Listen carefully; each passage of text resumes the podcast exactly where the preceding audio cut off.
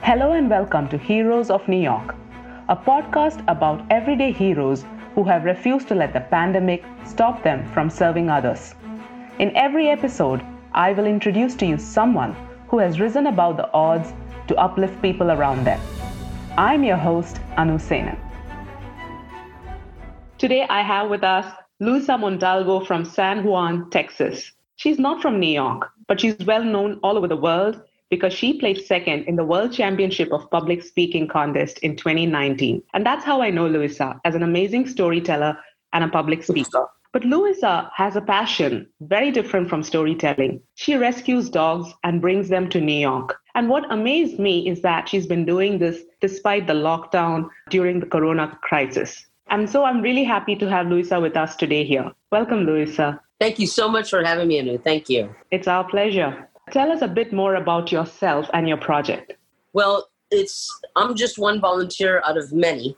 And three years ago, I was looking on Facebook and came across a post where someone had shared a post and shared a post and shared a post. And they were looking for someone who could foster a mother and four puppies. I thought, oh, I can do that, no problem. And it said only for about a month or two. I said, okay, perfect, I can do that. Well, before I knew it, uh, once I started working with this organization and volunteering, I had about 80 dogs in my backyard. And uh, they were each in their own kennel. They were all well taken care of, fed, watered, cleaned. I would walk them, and that took almost all part, part of all my day was just caring for the dogs. And what I've learned is that in South Texas, we have a really bad, uh, we could almost say it's a pandemic down here also with animals because we don't treat our animals the way we should. We don't spay, we don't neuter. And because of that, we have an overpopulation problem. Here, the animals that are picked up off the streets, and there are animals roaming the streets with no owners, they're homeless dogs. And if a neighbor or someone calls animal control, animal control will go and pick up the dog or dogs or mother and puppies. They'll take it to the shelter, and in three days, if no one comes to claim it due to overpopulation and lack of space, the dog and the, the puppies are euthanized. So that's the tragedy we have down here. And this wonderful lady from New York, her name is Diane Rose Indelicato. She started Ruff House Rescue approximately 10 and a half years ago there on Island Park and she's done amazing work. And when she realized that South Texas was such a, a mess, she decided to help South Texas. So she started pulling dogs from the shelters down here. She's asked, she found me, and so I almost started to make a weekly run to the shelter. And she would say, Let me see all the dogs. And I would take pictures of all the dogs. And she would say, Okay, we'll, we'll take as many as you can.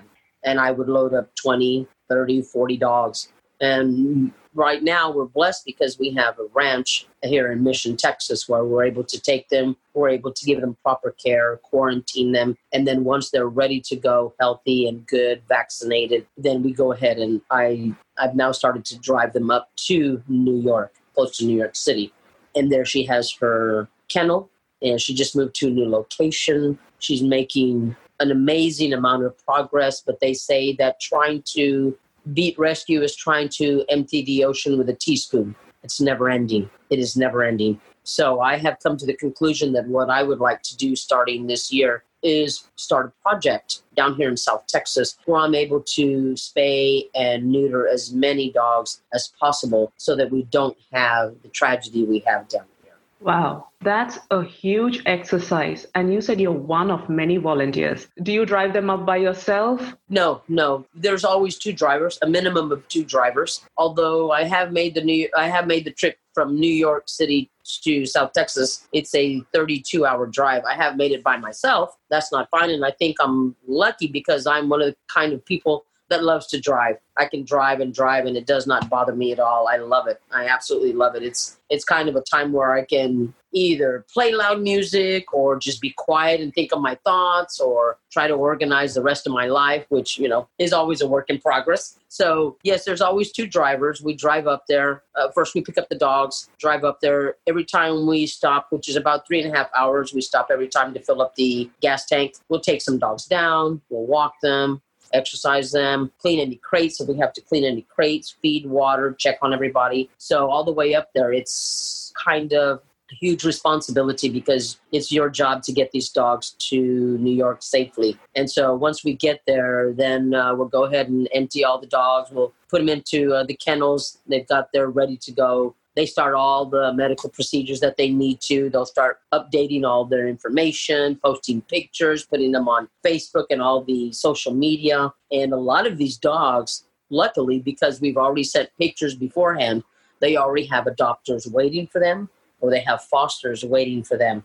So they don't spend that much time at the kennel waiting for someone to come pick them up and put them into a loving home. So we're very blessed with that. But it's a job to get them up there. But once we get them up there and we've unloaded the last dog, it's a big sigh of relief like, okay, we can relax now. So we'll usually uh, head to a hotel, shower up, crash, sleep for 10 hours straight, do what we have to do. And then the next day we'll go, we'll load up food, we'll load up supplies, and then we'll drive back. But on the drive back, we're able to stop and just take our time. And if we want to visit a rest area or if we want to visit some local landmark or something, we, we have the opportunity to do that. So when you bring the animals, uh, the dogs, to New York City and you leave them with Diane, that's the end of your responsibility. You are no longer then um, tracking them in their new foster homes. Well, the beauty of this, uh, to answer your question, yes, that's that's kind of where it stops, but no, not really, because what I've learned now is I've grown to know so many people, so many of the volunteers, the amazing volunteers she has there that help her, and they'll they now private message me or text me and say, "Hey, Louisa, what can you tell me about this dog?"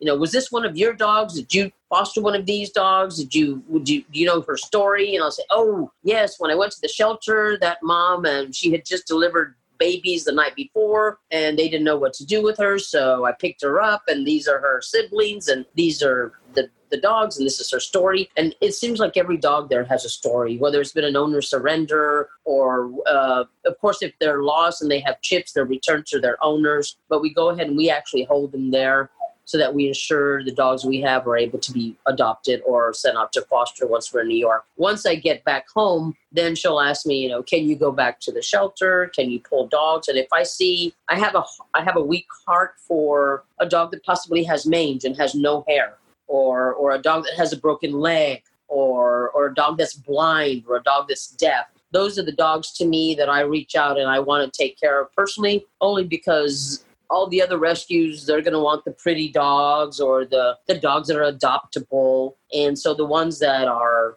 left behind are the ones i have a, a soft heart for. And diane is amazing because all i have to do is call her up and say oh my gosh diane there's a dog here with a broken leg and she's like grab it take it to the vet get get it what it needs. She's really good about that. So that's my responsibilities are different in new york than they are down here. How has corona affected your work?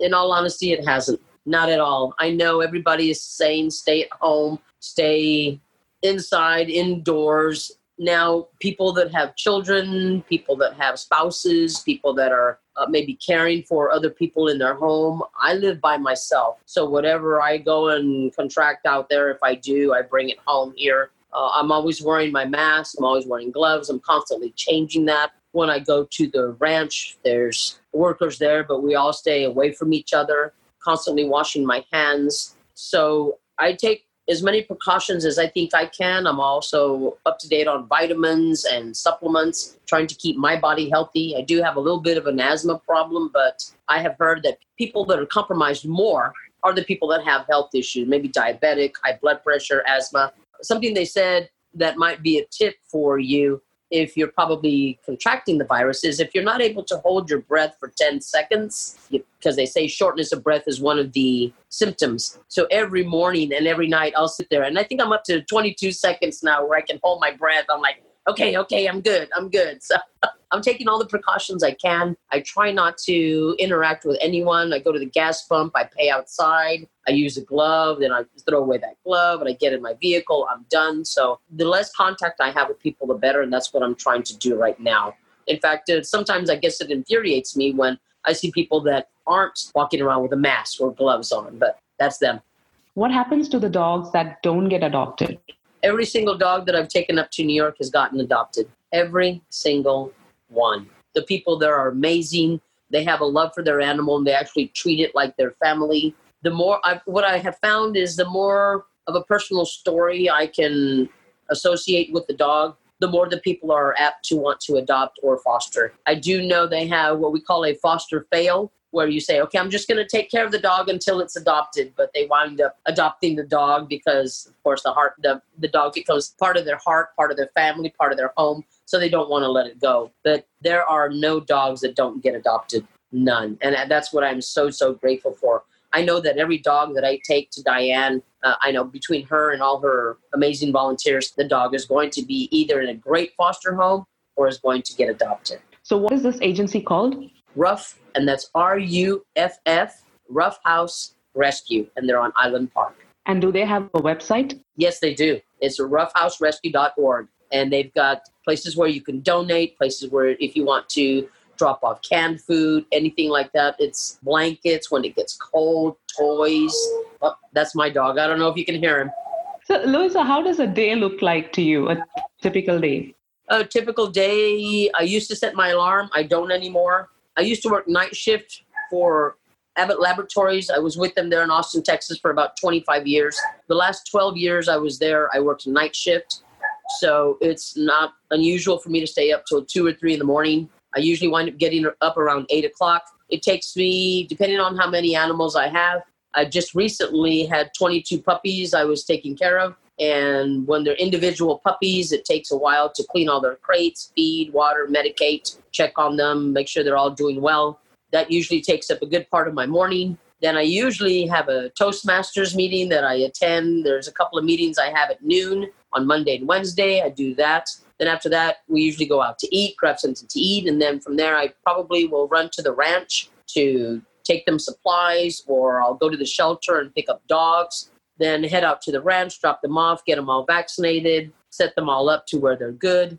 Then I'll come home. I'll probably jump in the shower, grab something to eat, grab something for my mother to eat, or I'll cook something. I run over to my mom's house about eight or nine in the evening we spend some hours together and then she usually likes to fall asleep about midnight. So she'll fall asleep i'll leave her house. And the, the good thing about that is she's two blocks away from me. So then i drive home. I let all of my dogs out again uh, make sure everybody's okay watch maybe an hour of tv and i usually fall asleep with the remote in my hand. Interesting. So do you take uh, vacations? I used to vacation a lot I haven't in a long time. But then every time I go up to New York, I consider that a vacation because to me, vacation means getting away from your daily responsibilities. And so if I get away from my daily responsibilities, it could be 30 minutes from my house or it could be 30 hours from my house. It's a vacation. Just recently, I was honored to have placed at the World Championship speaking contest with Toastmasters and so I did a little bit of traveling before uh, COVID nineteen came along. But I love to travel. It's it's the one whether I get on a plane or whether I'm driving there. I love to travel. That's interesting. Now that you are the world champion, the runner up, you know, your story is very famous. Are you also doing something extra to spread awareness about the plight of dogs and foster dogs and how people can rescue them? Usually whether it's Toastmasters or an interview such as this one, I try to end with spay and neuter your dogs because that's the only way we're going to change this tragedy that we have here in South Texas. And it's not just in South Texas, it's all over the US and in some of the parts of the world it's worse than it is here. I want to start a campaign here. I have some friends of mine working on helping me with that. I just purchased a, a bus that I'll be able to transport, possibly pick up some of the stray dogs here, get them to the vet, get them spayed and neutered. And I've given myself 10 years to try to take South Texas off the map of being the worst place for a dog or a cat to be. So that's kind of my long term goal, would be the, the 10 year goal. So hopefully in 2030, we won't have this situation here. Anytime I talk to anyone, I try to educate them and I think that's the problem I'm having here in South Texas. People don't want to spay and neuter. They're like, well, I've got a pit bull and I can breed her and I can make money. And, and it's very hard to try to convince people that instead of breeding more dogs, that we're killing over 100 dogs a day here. And that's because they don't have a place to go. They're, they're not sick, they're not vicious, they're not anything. They just don't have anywhere to go, and we don't have the space. And it's much better in New York for dogs, right? Absolutely. Absolutely. The I guess you can go anywhere and find good people and bad people. For some reason New York City seems to be one of the cities or New York, the state seems to be one of the states that really does care about the animals and they don't just speak it. They they they don't just talk the talk, they walk the walk. I've seen some I've seen so many of my foster dogs and their new owners will message me and say, Here, here's a picture of us. You know, we took this picture, or here's our Christmas picture, or here's here's what happened, or here's what we did. And these these people there there in New York are just amazing and I am so so grateful for them. You will find people that will do things to help themselves, but when you find amazing people that will do things to help others, those are special people. I'm so grateful for you. All of the people in New York that help us. I can't say thank you enough. Thank I feel you. very touched. Thank you, Louisa. I feel very touched because you speak for the voiceless. And that's really important. I mean, we are in a crisis, but we need to shed some light on, on our four legged friends, our furry friends who can't speak for themselves. And their lives matter too. And the, the sad thing is, this doesn't stop. It doesn't stop on during the pandemic. They still get euthanized. They still get picked up. They still get abandoned. They still get left on my porch. They still get thrown away in boxes. They get abandoned. And whether it's Christmas, Easter, it doesn't matter. It happens every single day and it doesn't stop. It doesn't stop. I agree.